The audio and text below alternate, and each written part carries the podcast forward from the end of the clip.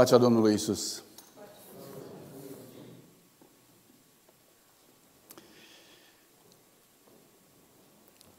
În apropierea noastră de cuvânt, vreau să vă spun bun venit. În uh, încercarea noastră de a depăși oboseala, vreau să vă spun bine ați venit. E frig afară, E o zi solicitantă, e ziua de joi. Toată lumea se pregătește pentru weekend.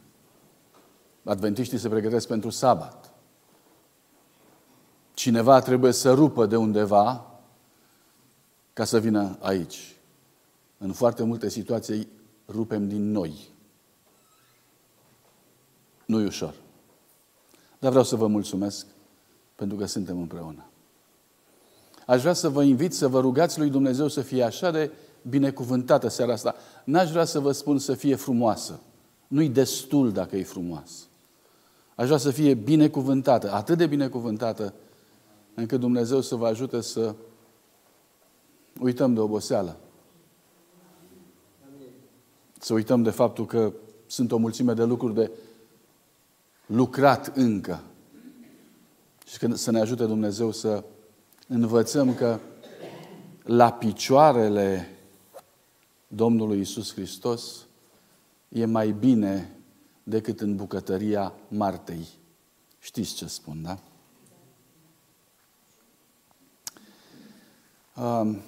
În seara asta aș vrea să vă iau cu mine într-o frământare a mea destul de veche, care, sau la care Scriptura a dat un răspuns fantastic, excepțional de frumos. Și anume, noi toți știm cum este să trăiești mântuirea după venirea Domnului Isus Hristos în Betleem. Toți știm. Adică, da, învățăm despre iertarea păcatelor, despre venirea Lui, despre viața Lui, despre faptul că acum este în ceruri. Sunt lucruri care tot vin la urechile noastre, Uneori le acceptăm, alteori nu. În seara asta însă aș vrea să vă invit cu mine și cu Scriptura la un experiment cu mult înainte de Betleem, cu mult înainte de Abraham.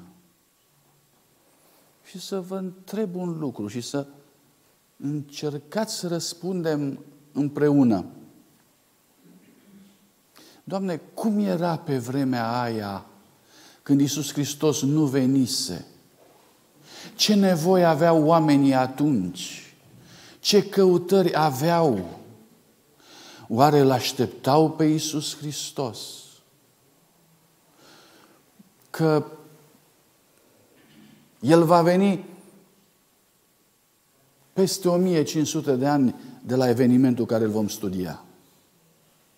Cu 1500 de ani înainte, cu aproximație, oare ce însemna să cauți cerul? Cum era? Și dacă mă întrebați dumneavoastră, dar ce nevoie am eu de toate astea? Că eu sunt acum... Haide, răspundem la ce mă doare pe mine, nu mă duce acolo, că nu mă interesează, alea sunt probleme trecute. Atunci vreau să vă spun că nu e chiar așa. Avem impresia uneori că Scriptura Vechiului Testament este o Scriptură care nu ne mai trebuie, care face parte din tezaurul ebraic, care face parte din Vechiul Testament. Unii folosesc fără să înțeleagă foarte bine sintagma vechiului legământ. Și așa mai departe și spunem, n-au nevoie de asta. Din cauza asta, Scriptura este cumva ruptă în două. Și într-una dintre ultimele noastre seri de argumentare, îndreptându-ne spre persoana Domnului Isus Hristos, în așa fel încât mâine seară să vorbim despre Hristos, întrebarea mea este cât de mult au așteptat oamenii pe Isus Hristos. Și a doua întrebare este, Dragii mei, Dumneavoastră v-ați născut creștini. Așa este? Și pentru că v-ați născut creștini, beneficiați de învățătura creștină. Și sunteți creștini datorită mediului în care trăim. Ce s-ar fi întâmplat dacă v-ați fi născut undeva în zona hindu? Acolo unde religia este religia hindică. Ce ați fi făcut? Sau dacă ați fi fost undeva în zona budismului, ce ați fi făcut? Sau dacă ați fi trăit printre islamici. Până la urmă, care religie este autentică și adevărată? Ne putem bucura astăzi că avem o credință care într-adevăr să fie autentică sau trăim și noi într-o religie una printre multe altele? Și aș vrea să vă spun că Scriptura, într-un mod extraordinar de fericit, dă răspuns la lucrurile astea. Nu am nevoie de răspunsul ăsta ca și o curiozitate. Nu. Ci am nevoie de răspunsul acesta pentru ca să știu că eu am o misiune în lume. Am o misiune. Să știu că ceea ce Dumnezeu mi-a încredințat mie, mi-a încredințat pentru ca să ofer și altora ca fiind cea mai mare binecuvântare. Și că în felul acesta creștinismul nu este o credință sectară care aparține Europei, spre exemplu, ci este una dintre credințele fundamentale de care omul are nevoie. În finalul cărții Apocalipsei mi se spune că Dumnezeu ne cheamă la un moment dat ca cu mesajul acesta al Evangheliei să putem zbura prin mijlocul cerului pentru a aduce lumină la toată lumea cu Evanghelie care trebuie să ajungă la orice limbă, orice națiune, orice popor. Întrebarea multora este, da de ce? În seara aceasta vom răspunde de ce. Foarte mulți zic, lasă că trăim într-o zonă a pluralismului și ei au dreptate. Adică cine? Și islamicii au dreptate, și hindu au dreptate, și budismul are dreptate, și creștinismul are dreptate. Cumva suntem și noi o parte din marea religie a omenirii. Și pentru că se gândește așa, pasul imediat următor care urmează la nivel global este să se facă din toate religiile acestea o religie nouă. Astfel încât suma tuturor religiilor prezente să fie religia viitorului. Dacă lucrurile, se întâmpl- dacă lucrurile vor merge așa și dacă se întâmplă așa și dacă totuși creștinismul este autentic, înseamnă că într-o mare supă religioasă, tot ceea ce este autentic se va pierde. Și noi va trebui să hotărâm dacă pierdem sau dacă păstrăm credința lui Isus Hristos. Acesta este rațiunea studiului din această seară. Încă o dată, bine ați venit! Studiile au arătat că la nivelul nevoilor noastre, viața arată cam așa. O să rog media să-mi pună piramida lui Maslow. Simplu. Um, este vorba de o piramidă, aș vrea să o am și pe ecranul de aici. Vă mulțumesc. E vorba de o piramidă în care vă rog să observați baza, așa cum e la o piramidă, este mai largă și apoi se îngustează spre vârf. Vorbind despre faptul că avem baza mai largă, înseamnă că e mai important. Segmentul de jos e mai important, cuprinde baza.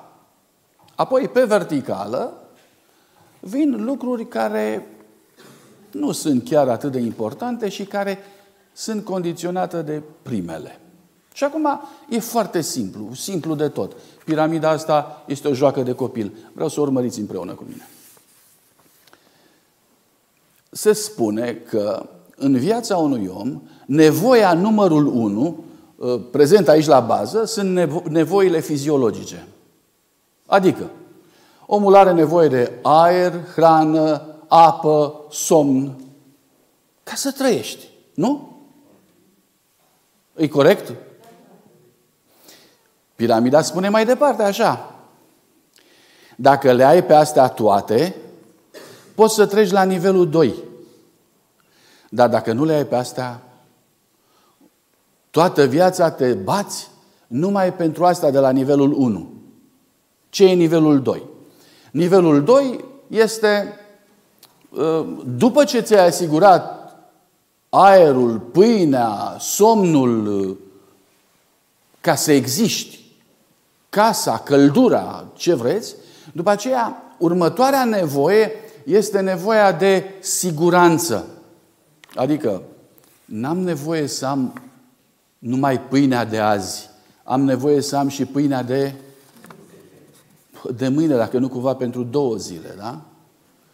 După aceea am nevoie de sănătate, corpul fizic, am nevoie de o proprietate. După ce am terminat cu pâinea, îmi cumpăr un teren și îmi fac o casă și așa mai departe. Ăsta este nivelul 2. Dar încă o dată, nu voi cumpăra niciodată o casă dacă eu n-am ce mânca. E corect? Nivelul 3. După ce am asigurat și nivelul acesta de siguranță, la nivelul 3 am nevoie de un grup, suport, de niște oameni care să fie lângă mine, să mă sprijine, prietenii mei, colegii de muncă, cum vreți dumneavoastră, grupul social, partenerul de căsătorie. Am nevoie de asta. Imediat, după ce am rezolvat problema pâinii, după ce am rezolvat problema zilei de mâine, după aceea am nevoie de cineva cu care să mă întrețin. E corect? Și experiența spune că dacă n-am pâinea și dacă nu am siguranța zilei de mâine, nu mă interesează prietenii. Prietenii vin abia după aia. Așa îi? Unii nu prea știu, dar, mă rog, se pare că statistic lucrurile stau așa. Încă o dată. După ce ajunge la nivelul 3, după aceea, ă, după ce am terminat cu prietenii, am nevoie de realizare personală, de stimă. Adică mă interesează o profesie, mă interesează un loc în societate, dacă se poate să fiu și eu cineva în satul, în orașul, în comuna în care sunt, mă duc și eu la primărie, mă alege cineva uh, acolo într-o funcție. E o nevoie interioară. Știți ce mi se pare mie ciudat? Că în vârf de tot, la ultimul etaj, la care ajungi după ce le-ai împlinit pe toate astea, abia acolo e problema sufletului și a religiei. Deci religia vine numai după ce ți-ai câștigat pâinea, după ce ți-ai asigurat ziua de mâine, după ce în sfârșit ți-ai rezolvat problema cu prietenii, după ce ți-ai rezolvat un loc în societate, după ce le-ai rezolvat pe toate, probabil undeva pe la pensie, atunci mă duc și eu la biserică sau mă îngrijesc cât de cât de partea mea spirituală. Până atunci, nu se poate.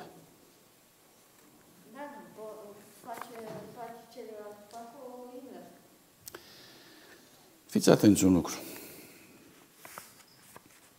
În fața acestei realități, Dumnezeu a creat un experiment pe care îl găsiți în Sfânta Scriptură. Experimentul ăsta se numește Iov.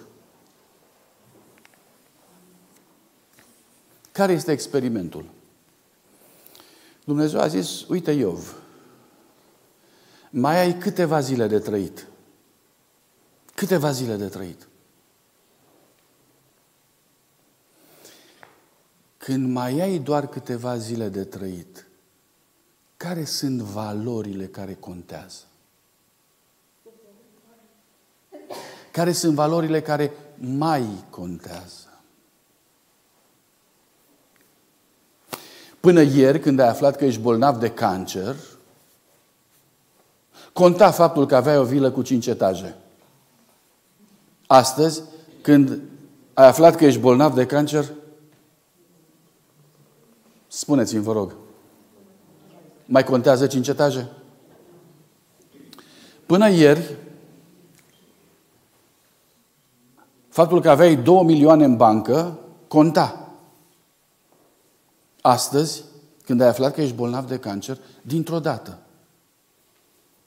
ce valoare au cele două milioane de dolari?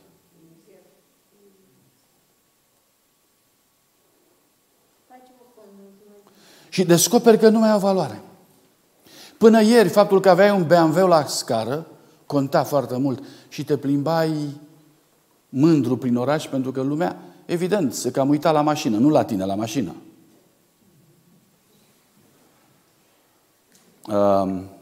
Azi, la ce îți mai folosește? Am avut un văr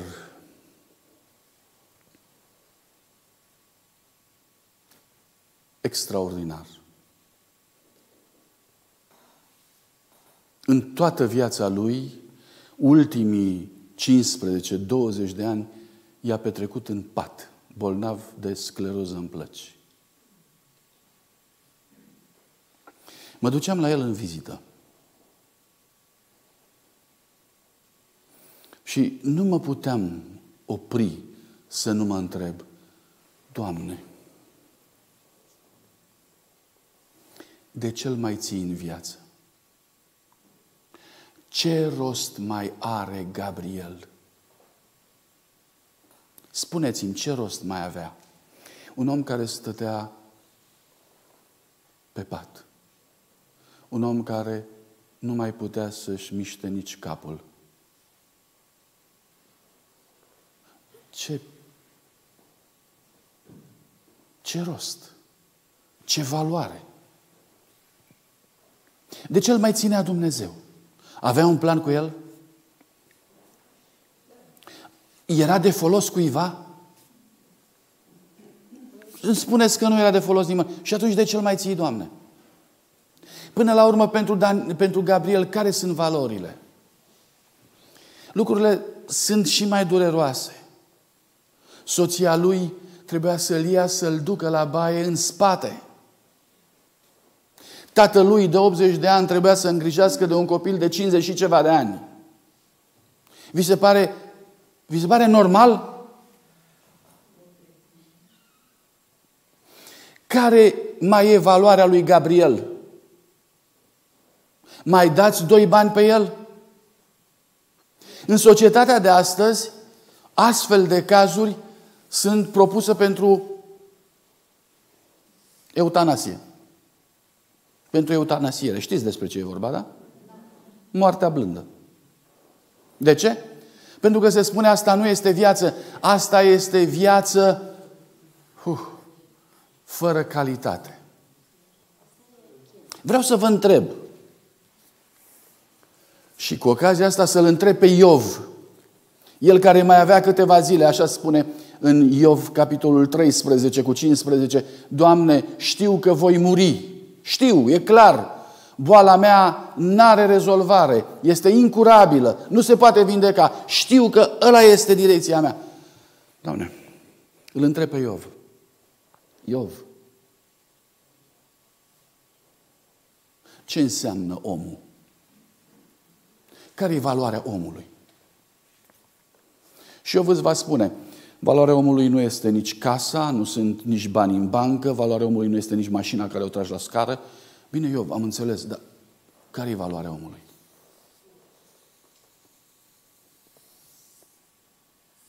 Ce ziceți? Și dintr-o dată, dragii mei, experimentul ăsta simplu întoarce piramida asta cu vârful în jos.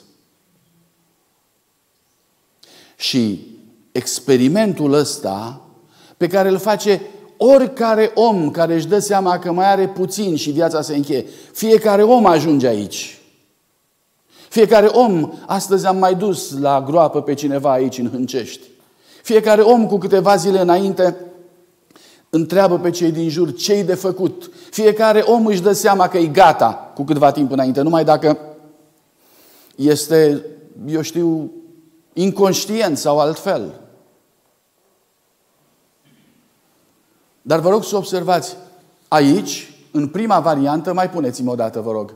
În prima variantă, cea mai serioasă realitate este nevoia de pâine.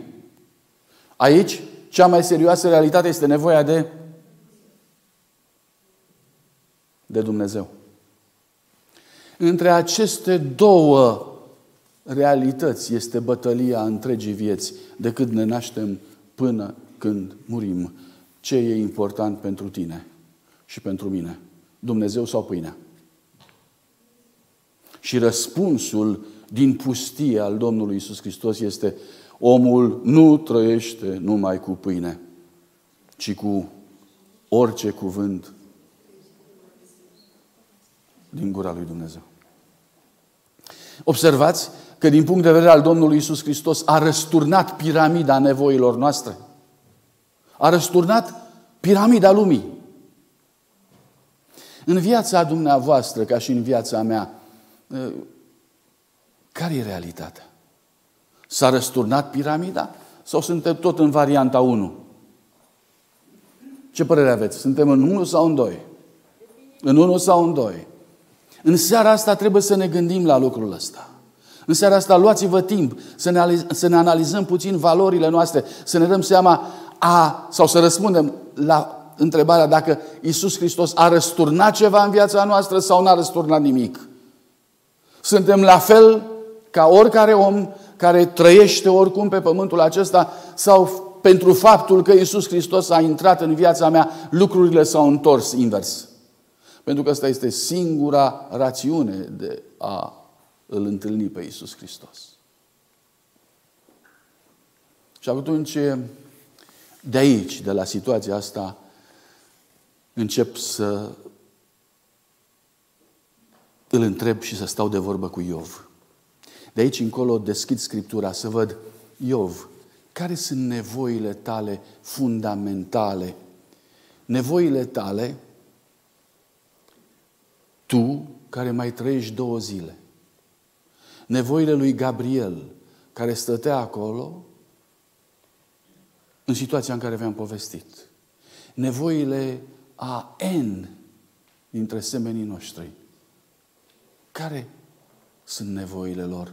Oare ce e omul?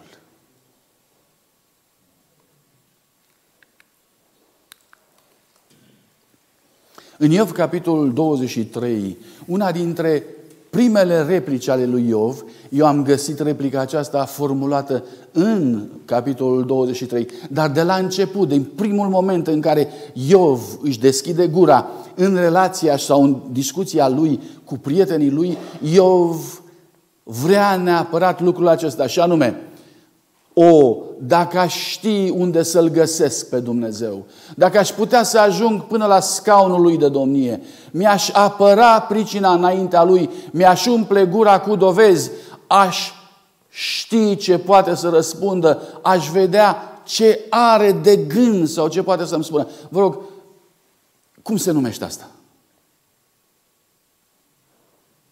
Cum, cum numiți nevoia asta? Pentru că e o nevoie permanentă a acestui om care mai are 5 zile de trăit. Sau două zile, sau trei zile. Și el spune, am nevoia asta. O, dacă aș ajunge să-l văd. Mi-aș apăra pricina înaintea lui, mi-aș umple gura cu dovezi. Cum numiți asta? Nevoia asta a lui. Poftiți?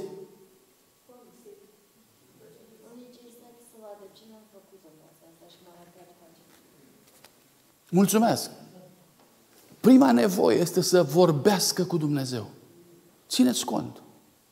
Prima nevoie a lui Iov este, în situația respectivă este vreau să stau de vorbă cu el, vreau să-l întreb și el să-mi răspundă. Să-mi răspundă Dumnezeu.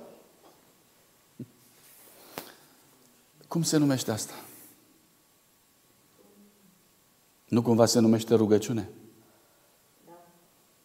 Nu cumva nevoia fundamentală pe care o întâlnește Iov acum este să poată să, să-i ajungă rugăciunea la Dumnezeu și nu doar să-i ajungă rugăciunea la Dumnezeu, dar să ajungă răspunsul lui Dumnezeu la el.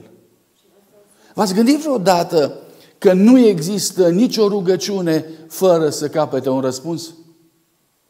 V-ați gândit vreodată la lucrul ăsta?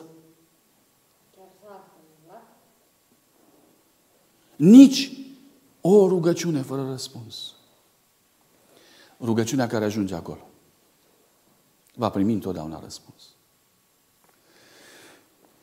Țineți, rețineți acest prim punct pe care îl face Iov. El spune, am nevoie să vorbesc cu Dumnezeu. Dragii mei, câtă vreme un om vorbește cu Dumnezeu, câtă vreme un om vrea să vorbească cu Dumnezeu, de fiecare dată omul acesta are de ce să trăiască. Omul acesta, în raport cu Dumnezeu, are un rost. Câtă vreme nu va înceta rugăciunea din viața ta, rostul tău există. În 1 Samuel, capitolul 3, cu versetul 1, atunci când uh, profetul vrea să spună că națiunea sau poporul lui Dumnezeu a pierdut șansa lui la lumină, la fericire, la dezvoltare, spune următorul lucru. Cuvântul Domnului era rar în vremea aceea și vedeniile nu erau dese. Ce vrea să spună? Ce vrea să spună? Dumnezeu nu mai vorbea.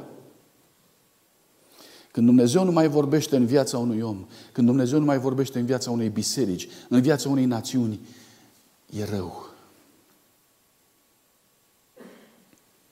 Am văzut oameni care nu pot să moară din cauza că nu știu dacă Dumnezeu le vorbește sau nu. Pentru că descoperă că nu mai primesc niciun semn de la Dumnezeu. Viața este ciudată. Copiii te părăsesc. Soția sau soțul nu te înțelege. Atunci când te îndrepți spre încheierea vieții, descoperi din ce în ce mai mult că ești singur. Și în singurătatea aceasta contează mai mult ca viața să nu fii singur. Adică să-ți vorbească Dumnezeu. Adică atunci când ești pe patul tău de suferință, când ești atunci în situația că te întrebi, oare eu cine mai sunt? Mai sunt om? Mai am vreo valoare? În momentul acela, Dumnezeu, dacă îți vorbește sau nu, îți dă valoare. Tot Samuel vorbește despre împăratul Saul. Saul a întrebat pe Domnul și Domnul nu i-a răspuns nici prin vise, nici prin urim, nici prin proroci. Și lucrul ăsta l-a făcut pe Saul să-și trăiască propria lui agonie. N-a existat niciun moment mai teribil în viața lui Saul decât momentul în care cerul s-a închis și nu, mai, nu i-a mai vorbit Dumnezeu. A fost teribil.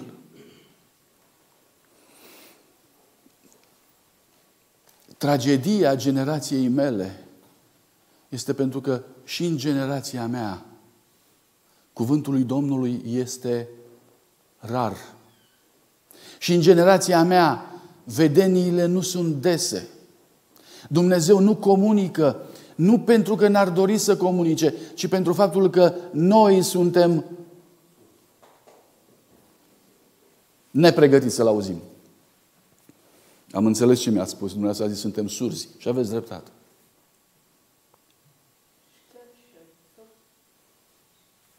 E trist. E trist. Noi nu putem să înțelegem ce favoare avem în momentul în care mai putem vorbi cu Dumnezeu și azi. Că mâine, dacă nu vom putea vorbi cu Dumnezeu, mai bine n-am trăit. Vorbiți cu Dumnezeu, rugați-vă, faceți din Dumnezeu prietenul dumneavoastră, creați și păstrați un dialog cu Dumnezeu, pentru că este fundamental pentru viața noastră.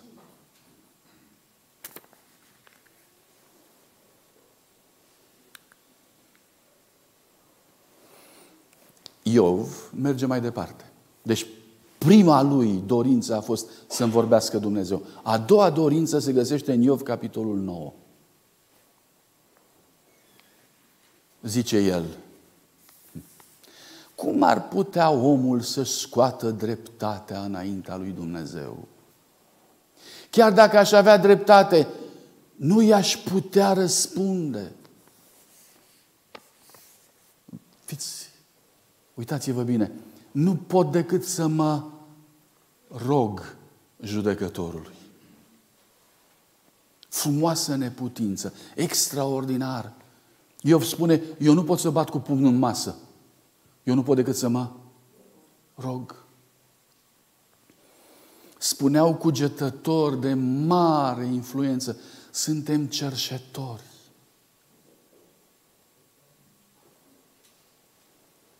Și dacă nu ne recunoaștem nevoia în, din punctul ăsta de vedere, nu ne vom da seama cât de mare este nevoia noastră după, după asta față în față cu El. În rugăciune. Mai mult decât atât, căci El nu este un om ca mine ca să-i pot răspunde să mergem împreună la judecată, cu alte cuvinte să ne judecăm, eu cu pretențiile mele, El cu pretențiile Lui. Nu te poți trage de șireturi cu Dumnezeu e drept? Nu te poți trage de șireturi cu Dumnezeu. Nu ești egal cu El. N-ai nicio șansă. Fiți atenți ce urmează. Nici nu este vreun mijlocitor între noi ca să-și pună mâna peste noi amândoi. Fiți atenți. Iov trăiește cu peste 1500 de ani înainte de Betleem. Teoretic nu știe nimic despre ceea ce va veni. Teoretic nu știe decât pe Dumnezeu și pe El. Și în relația asta cu Dumnezeu, Iov cere un mijlocitor. Cui cere un mijlocitor? Lui Dumnezeu Tatăl și îi spune, dă-mi un mijlocitor. Pe cum să-ți dau? De ce să-ți dau? E dreptul meu. De ce e dreptul tău ca să ai un mijlocitor? Pentru că e nevoia mea. Eu nu pot să stau de vorbă cu tine singur. Dă-mi un mijlocitor care să stea unde să stea? Între noi doi. Unde Iov?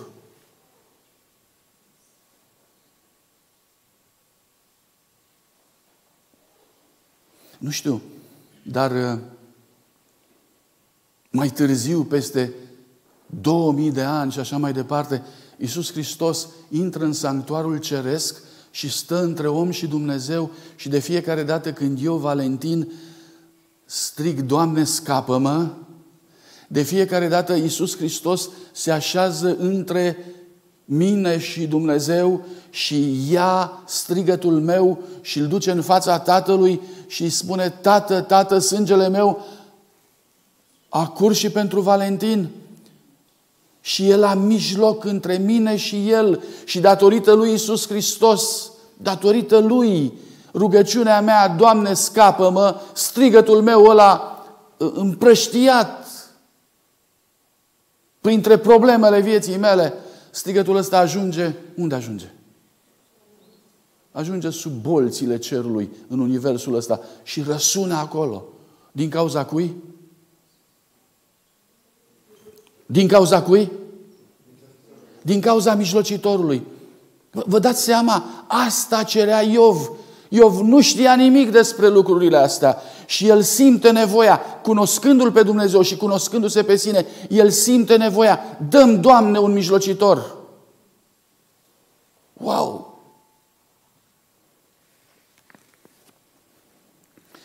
Uh, știți cine a scris cartea lui Iov? Poftiți cine e autorul? Moise. Și cartea lui Iov a fost prima carte scrisă de Moise în Madian. Din cartea asta, când Iov strigă după un mijlocitor, Moise învață o lecție extraordinară. Știți care este lecția care o învață Moise? Haideți! Știți care e lecția care o învață? Auziți! Moise s-a întors la Domnul și a zis, Ah, poporul acesta a făcut un păcat foarte mare și au făcut un Dumnezeu de aur. Iartă-le acum păcatul, dacă nu, șterge-mă din cartea ta pe care ai scris-o. Spuneți-mi ce face Moise aici. Observați? Din cartea lui Iov, Moise învață să mijlocească el.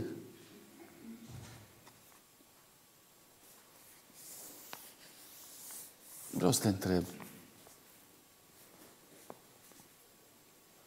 Tu ai învățat să mijlocești. Pentru fratele tău, pentru sora ta, pentru biserica ta, pentru vecinul tău, pentru prietenii tăi. Doamne, mântuiește-l. Dacă nu, șterge-mă pe mine din cartea vieții. Doamne, mântuiește-l cu orice preț, salvează-l. Dialogul ăsta există? Vorbește așa cu Dumnezeu? Înainte, cu mult, Iov a simțit nevoia asta atunci când mai avea cinci zile de trai. A simțit nevoia ca cineva să mijlocească pentru el. Când este cineva pe un pat de boală, te-ai dus la el să te rogi împreună cu el și pentru el? Știi că asta este cea mai mare nevoie a lui? Ți-ai pus problema asta vreodată? Uneori nu știm ce să facem. Oameni încurcați, m-aș duce la bolnav, dar nu știu ce să-i spun. Nu știu cum să fac, nu știu cum să procedez. Uită-te la Iov, e simplu, cea mai mare nevoie a lui este să vorbească cu Dumnezeu și să aibă un mijlocitor. Mijlocește pentru el, roagă-te pentru el, fă ceva pentru el în situația asta. S-ar putea să știe, s-ar putea să nu știe, dar e cea mai mare nevoie a lui.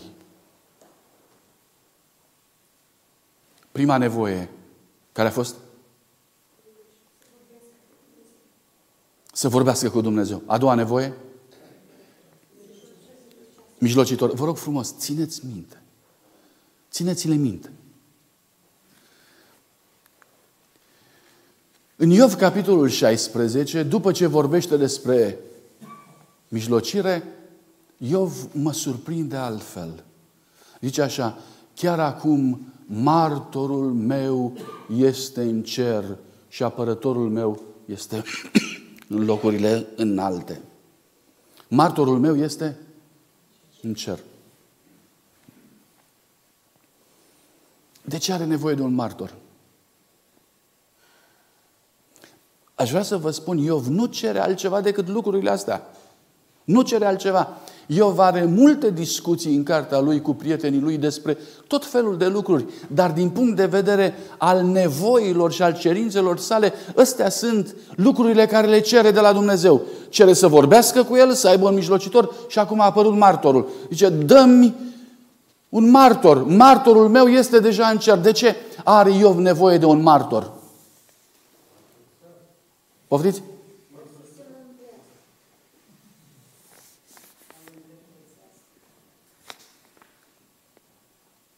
Martorul este acela care vorbește pentru el. Ați băgat de seamă un lucru. Vi s-a întâmplat să uitați? Sau dumneavoastră nu uitați? Cât de mult uitați? Poftiți? Imaginați-vă că cineva vă ia viața de la un capăt și o analizează. De când erați copii, mai țineți minte ceva? De atunci? A, pe sărită, sora. Dar dacă o ia fiecare zi, mai, mai poți mai poți să dai socoteală pentru fiecare zi? Că Scriptura vorbește, zice, fiecare zi. Să-i dau socoteală de toți pașii mei de pribeag, spune tot Iov. De toate zilele vieții. De toate zilele? Păi eu le-am uitat. Eu le-am uitat, nu mai știu. Cine oare va lua viața mea în toate detaliile ei, pe fiecare zi, pentru ca să răspundă în locul meu, pentru că eu nu mai sunt în stare să răspund? Cine? Și el spune, există un martor. Există un martor care va sta de partea mea, ridicând înaintea tuturor acuzelor pe care Satan, lumea și așa mai departe le ridică. Și El va sta pentru mine și pentru tine. Martorul meu este în cer, apărătorul meu este în locurile înalte. Eu spune, eu nu vă voi putea apăra, n-am cum, nu știu, sunt limitat. Este altcineva. Mi-am pus viața mea în mâinile Lui. I-am dat Lui toată încrederea mea. Va rezolva El problema asta. Va răspunde pentru mine la toate întrebările pe care iadul le va pune. Va răspunde cine? Martorul. Vă rog frumos, de câți oameni are nevoie până acum Iov ca să-l ajute? De unul ca să stea de vorbă? De un mijlocitor? de un martor. Puțin mai departe, tot în legătură cu martor. Dumnezeu ca martor, Mica 1 cu 2, ascultați voi popoare toate, ia aminte pământule și ce este pe el. Domnul Dumnezeu să fie martor împotriva voastră, Domnul care este în templul lui cel sfânt. Cine e martor? Domnul. Indiferent care ar fi problemele pe pământul acesta, indiferent cum se vor așeza situațiile, pentru că noi în ultima vreme am schimbat lumea noastră în așa fel încât parcă Dumnezeu nu-și mai are locul pe aici. Indiferent cum vor fi munții, indiferent cum va fi pământul, martorul nu e aici. Martorul unde este? Domnul Dumnezeu să fie martor. Adevărul nu ține de pământul acesta care este schimbător. Adevărul ține de martorul din cer. Apocalips 3 cu 14. Îngerului bisericii din Laodicea scriei. Iată ce zice cel ce este amin, martorul credincios și adevărat, începutul zidirii lui Dumnezeu. Wow! De când funcționează martorul? de la începutul zidirii, adică de unde? Din prima zi a creațiunii. Dacă vreți, istoria pământului acestuia este scrisă unde? În martorul ăsta. Ăsta este martor pentru toată istoria acestei lumi. Cine? Martorul credincios și adevărat. Cine este? Iisus Hristos stăpânul istoriei, capul omenirii. În el este scrisă toată istoria acestei lumi, cu toate problemele ei.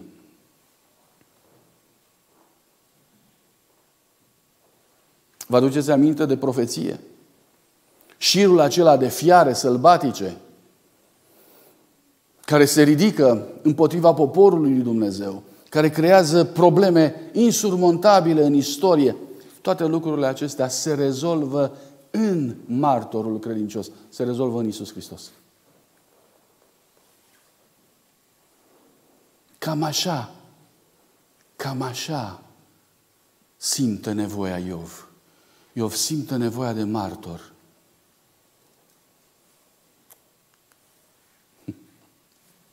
Mai departe, Iov 17. Pune-te singur zăloc pentru mine, înaintea ta. Altfel, cine ar putea răspunde pentru mine? Uh, spuneți-mi, vă rog, ce înseamnă zălog. Ați citit bine, așa este. Zălog înseamnă garanție.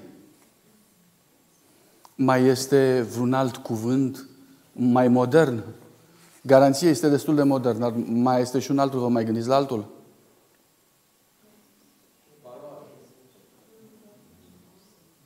Ce ziceți de asigurare? Dumneavoastră vă asigurați pe aici? De nevoie, da? A, așa. Când cineva când cineva vrea, vrea să înceapă un șantier public, spre exemplu construcția unui bloc, printre primele lucruri, alături de planuri, printre primele lucruri care trebuie să se facă este asigurarea. Trebuie să faci asigurare pentru tot șantierul. Din ce cauză? Dacă se va întâmpla vreun accident pe șantierul respectiv, trebuie să existe posibilitatea ca cineva să acopere consecințele financiare, economice, sociale și așa mai departe. Tot. Și asiguri clădirea, asiguri perimetru. Tot ce se va întâmpla, ai o asigurare. Aici Iov simte nevoia asta și spune limpede, pune-te tu singur asigurare pentru mine. Cine, cine asigură viața mea? Poftiți? Dumnezeu. Extraordinar.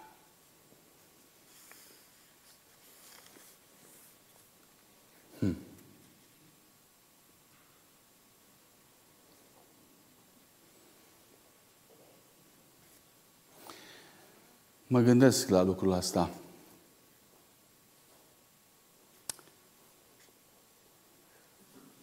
Oare de ce trebuie o asigurare așa de mare?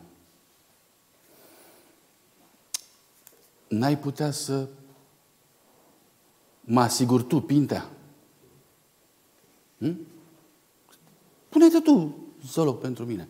Și dacă nu e doar el, să fie doi oameni, trei oameni, să se pună zăloc pentru mine, să zică, uite, asigurăm noi Nu s-ar putea ca îngerii să se pună garanție. Noi zicem nu. Dar pe mine mă interesează dacă înțeleg de ce nu. Pentru că îngerii, iertați-mă acum, dacă ar fi să alegeți ca valoare între valoarea vieții unui om și a unui înger, dacă ar trebui să alegeți pe unul, pe cine ați alege? Un om sau un înger? Un om sau un înger? Care e mai valoros, un om sau un înger? Sigur că un înger. Iov spune, eu sunt vierme. Asta e valoarea mea, sunt un vierme. De ce nu poate să, să mă asigure un înger? Și Dumnezeu a zis, nu, nu-i destul un înger. Păi pentru un vierme? Cum adică să nu fie destul să mă garanteze un înger? Și Dumnezeu spune nu. Te garantez eu. Hmm. Vreau să vă spun că eu nu înțeleg. Dumneavoastră înțelegeți? Înțelegeți de ce? Uitați-vă la Iov. Iov se pare că înțelege. Iov îi spune lui Dumnezeu, pune-te tu singur garant pentru mine. Lui Dumnezeu nu-i cere, pune-l pe altul. Lui Dumnezeu nu-i cere, pune un înger garant pentru mine. Eu îi spune, îi spune lui Dumnezeu, pune-te tu însuți, garant pentru mine înaintea cui? Înaintea ta. Asta e problema. Că garanția se referă la Dumnezeu. Îngerii nu pot să dea socoteală suficientă înaintea lui Dumnezeu.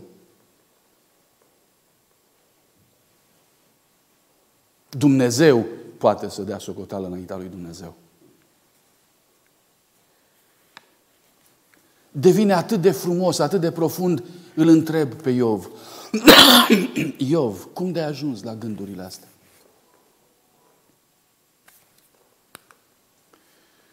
Um, Încă o dată, Moise a scris cartea lui Iov. Moise a scris și Geneza sau facerea. În Geneza facerea, Moise surprinde în mod extraordinar un moment în care Iuda, unul dintre fiii lui Iacov, înaintea primului ministru al Egiptului, pledează pentru fratele său. Și auziți ce îi spune? Căci robul tău s-a pus garant pentru copilul acesta și a zis tatălui meu, dacă nu-l voi aduce înapoi la tine, vinovat să fiu totdeauna față de tatăl meu. Știți întâmplarea, așa e? Vreți să o aplicați puțin? Aplicați-o puțin la ființa umană în general și la Isus Hristos. Spuneți-mi, vă rog, cine a plecat să aducă copilul acasă? Cine? Copilul sunt eu. Ființa umană a căzut, a plecat de acasă, a căzut în păcat, a fost rebel împotriva lui Isus Hristos, împotriva lui Dumnezeu, a fost luat rob. Cine s-a dus să negocieze în felul acesta? Dacă nu-l voi aduce înapoi la tine, vinovat să fiu pentru totdeauna față de... Cine a spus cuvintele astea? Fratele mai mare. Cine? Iisus Hristos.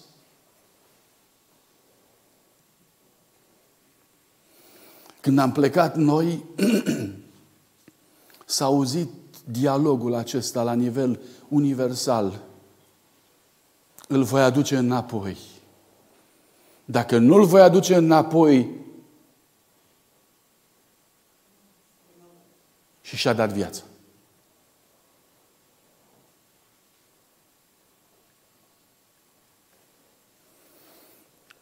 Este extrem de subtil și important acest, acest gând, această descoperire a lui Iov. Suntem la punctul, la care punct? Patru. Prima a fost să stea de vorbă prin rugăciune. Doi, mijlocitor. Trei, martor. Patru, garant. Cinci, răscumpărător. Auziți? Iov 25. Dar știu că răscumpărătorul meu este viu se va ridica la urmă pe pământ, chiar dacă mi se va nimici pielea și chiar dacă nu voi mai avea carne, voi vedea totuși pe Dumnezeu, îl voi vedea și îmi va fi binevoitor. Ochii mei îl vor vedea și nu ai altuia. Sufletul meu tânjește de dorul acesta în lăuntrul meu. Pe asta de unde am mai scos-o, frații mei? Încă o dată, suntem cu 1500 de ani înainte de Betleem și Iov vorbește de un răscumpărător. Sigur că da. Va vorbi Noul Testament, va vorbi tot Noul Testament. Pavel, Petru vor vorbi despre răscumpărare. Dar Iov, de ce vorbește despre răscumpărare? Și spune, eu știu că răscumpărătorul meu este. El nu spune va fi. El spune este. Cum e posibil lucrul ăsta? Petru zice, că știți că nu cu lucruri pieritoare, cu argint sau aur ați fost răscumpărați din felul de șer de viețuire, ci cu sângele scump al lui Isus Hristos, mielul fără cusur și fără prihană. Haideți să recapitulăm. Nevoile fundamentale ale ființei umane din punct de vedere al lui Iov, care se vor transforma în drepturi fundamentale în Isus Hristos, sunt rugăciunea sau a vorbi cu Dumnezeu, dreptul la mijlocitor, dreptul la martor, dreptul la garant, dreptul la răscumpărător. Câte, câte funcții? Cel puțin cinci. Despre cine vorbesc cele cinci? Numai despre Isus Hristos. Cu 1500 de ani înainte, un om care mai avea câteva zile de trăit, pe patul lui de moarte și de suferință, întrebat fiind care sunt nevoile tale, el spune, am nevoie de Isus Hristos. Am nevoie de Isus Hristos. Dacă îl întrebai pe omul ăsta care este dreptul tău fundamental, el răspundea prin sau din perspectiva lui Dumnezeu, dreptul meu fundamental este Isus Hristos. Am dreptul la Isus Hristos. Și lucrul acesta îl spunea tatălui.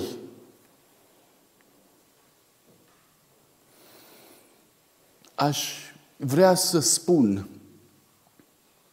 nicio religie, niciun sistem religios sau de credințe care nu răspunde la aceste nevoi fundamentale ale ființei umane, nu poate să aibă pretenția de onestitate sau de suficiență. Cu alte cuvinte, orice sistem de religie care nu oferă aceste garanții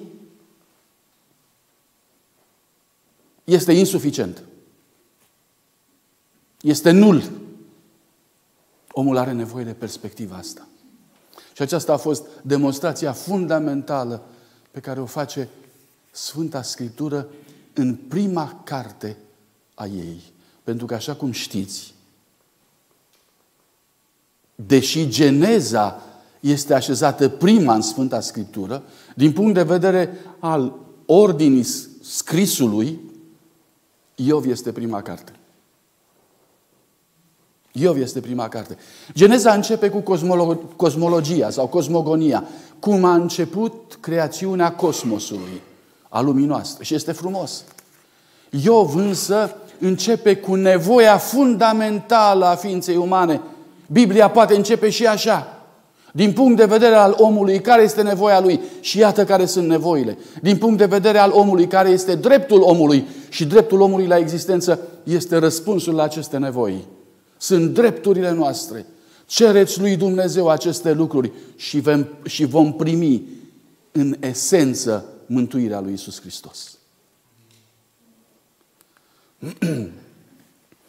Vreau un adevăr, spune Apostolul Pavel, toți să cunoască taina lui Dumnezeu Tatăl, adică Isus Hristos, în care sunt ascunse toate comorile înțelepciunii și științei. Isus Hristos. Am vorbit despre cinci funcții fundamentale ale Domnului Isus Hristos, pe care le realizează astăzi prin crucea sa. Din punctul ăsta de vedere, Iisus Hristos devine înțelepciune și știință pentru mine și pentru tine. Din punctul acesta. Aș vrea să mă opresc aici. Aș vrea să ofer tuturor celor care ne urmăresc și care sunt în sală perspectiva glorioasă a faptului că Iisus Hristos devine în felul acesta dorința veacurilor sau a istoriei. Și nu există nicio deosebire în dorință dacă oamenii respectivi au fost după Isus Hristos sau au fost înainte de Isus Hristos. Aș vrea să spun tuturor celor prezenți și care ne urmăresc că dorul după Isus Hristos își are rădăcini profunde și departe în istorie. Iov este unul, Enoch este altul, Noe este altul, patriarhii sunt alții, fiecare N-au făcut altceva decât l-au căutat pe Iisus Hristos.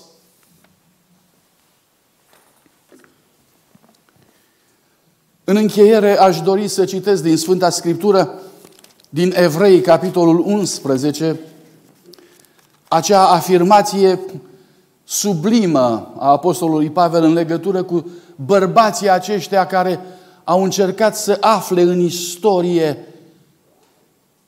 radarul acesta al cosmosului au încercat să prindă viitorul. În credință au murit toți aceștia, fără să fi căpătat lucrurile făgăduite, ci doar le-au văzut.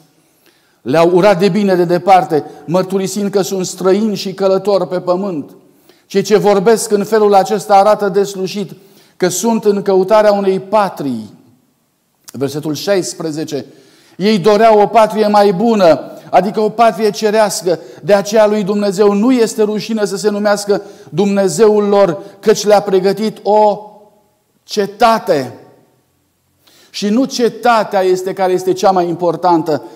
O pagină mai departe, vorbind despre Moise, Apostolul Pavel spune, el socotea o cara lui Hristos ca o mai mare bogăție decât toate comorile, pentru că avea ochii ațintiți spre răsplătirea, spre Hristos. Vă mulțumesc! Prin credință a părăsit el Egiptul fără să se teamă de mânia împăratului, pentru că a rămas neclintit, ca și cum ar fi văzut pe cel ce este nevăzut. Versetul 26. El socotea o cara lui Hristos mai de preț decât comorile Egiptului. Ce caută Iisus Hristos pe vremea lui Moise? Vreau să observați.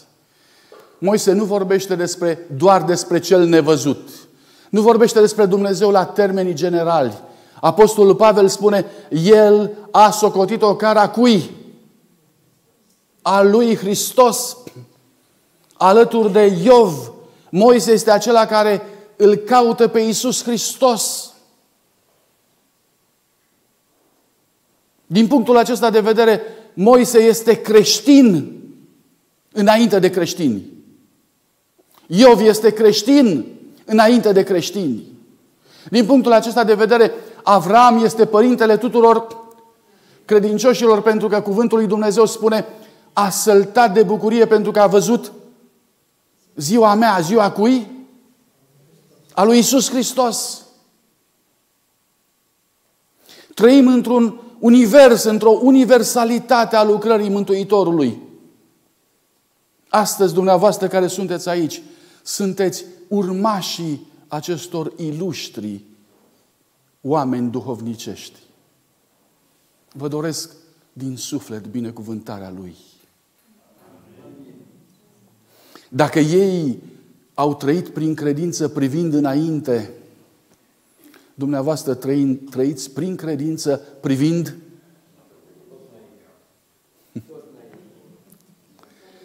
înapoi și înainte. Înapoi la Iisus Hristos care a venit și care a împlinit toată dorința acestor oameni. Și înainte la Iisus Hristos care va veni, care va împlini în glorie toate nevoile noastre. Dragii mei, nu este vremea să oscilăm. Nu este vremea să ne clătinăm. Este vremea să fim din ce în ce mai aproape de cer și din ce în ce mai convinși într-o certitudine de neclintit. Vorba Apostolului Pavel, eu știu în cine am crezut. Amin. Amin. Vă invit să ne rugăm.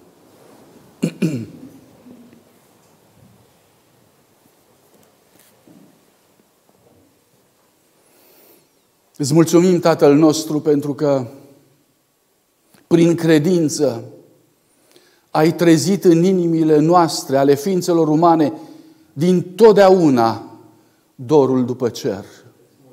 Și nu după cer în general, ci după Domnul Isus Hristos și după slujirea și lucrarea Lui pentru fiecare dintre noi.